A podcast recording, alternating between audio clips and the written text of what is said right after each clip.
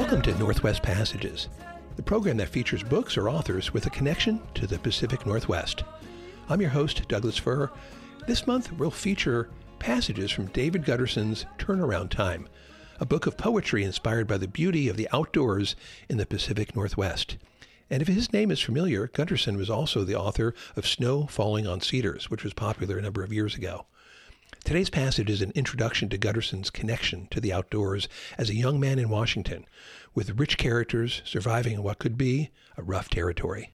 My uncle, Henry Shane, was a member of the Mountaineers and an avid, energetic hiker and climber.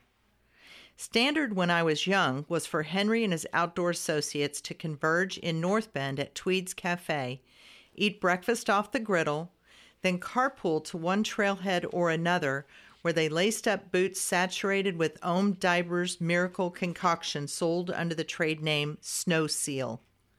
Henry knew Diber personally, not because he moved in an atmosphere of high profile alpinists, but because Seattle in the mid 20th century had a tight knit hiking and climbing community. When I tagged along on mountaineers trips, a lot of hikers looked familiar. Henry was enthusiastic but not sentimental or romantic in his view of the natural world. He hadn't read Wordsworth, Thoreau, or Muir, but he had read substantially in academic geology, in local history, and in guides to flora. He liked mountaineering lore. His mind held fast to facts and numbers. He knew the dates and circumstances of Mount Rainier climbing disasters. Six foot four, lanky but broad shouldered, Henry literally dragged me up Mount Dickerman when I was small. On his advice, I held on to his pack while he made a direct ascent in snow, and in this way we summited. Later, I walked coming of age trails in the central Cascades with Henry.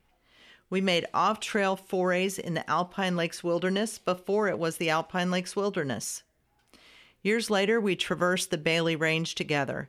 At that point, Henry was 76 and spent a lot of time bent over his pack, facing the sky and his hands on his knees, halted and working to slow down his breathing. He didn't want to quit. It all meant too much to him. He lies now beneath a tombstone inscribed with the words, He loved the mountains. From the playground behind my junior high school in Seattle, I could see, on a clear day, both the Olympics and the Cascades. I felt drawn toward both ranges but couldn't get to either often enough. Then someone told me that Boy Scout Troop 173 overnighted once a month year round, and I joined. The troop was divided in military fashion into patrols of a few boys each, so it was fellow patrol members I tented and camped with. My patrol leader at one point was named Don Harder.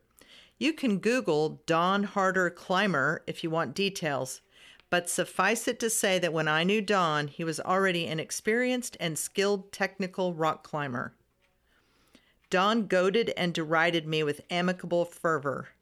He was in the Scouts for no other reason than to hike and camp, and so was I. We also had in common a mutual friend, Mark Emerson, who died on Castle Rock near Leavenworth, Washington, at 16. Mark's father had been part of the 63 Everest expedition, which was composed significantly of Western Washingtonians. I had no idea at the time what a local heyday it was, and was anyway innocent of high alpine ambition and of interest in rock walls. I just wanted to roam, and did, with other people who also desired the freedom of the hills. The day after taking my last high school final, I got a ride from my sister to Randle, Washington, where I went to work for the U.S. Forest Service on a brush disposal crew.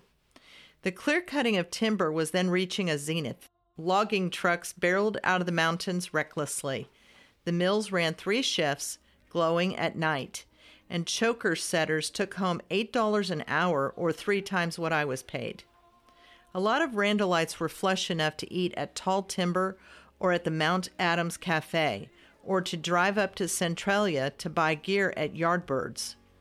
Randle was unincorporated and nebulous. It had no center other than Fisher's Market, a grocery store not far from the bridge across the Cowlitz River. We summer USFS employees bought food and sundries there, refrigerated our cases of beer in a stream, and slept in a bunkhouse. The guy bunking to my left began each day by starting up a turntable and playing Led Zeppelin's Houses of the Holy, always side two, which began with Dancing Days. Most guys rose then, but some refused to stir for another quarter hour, having closed down the Big Bottom Tavern the night before and having staggered in darkness up Silverbrook Road to drink more in the bunkhouse. No matter. By 7:45 all were on the clock. Sometimes we piled brush in partial cuts, but mostly we ran fire suppression against sizable slash burns. These blazes were usually initiated at dusk when fuel moisture felt prime and the wind had died down. If all went well, we stood around and watched a monstrous conflagration, but far too often a bad burning strategy meant flames jumped the line, leaving us to scramble in a smoke filled woods and in a welter of wee hours shouting and confusion to lay out a new fire line and hold it. That passage was from David Guterson's Turnaround Time, published in 2019 by Mountaineers Books. You can learn more about the author, the book, and his other works at the website davidguterson.com. Until next time, this is Douglas Fir. Thanks to Connie Fir for her reading. Northwest Passages is a KSQM Studios production.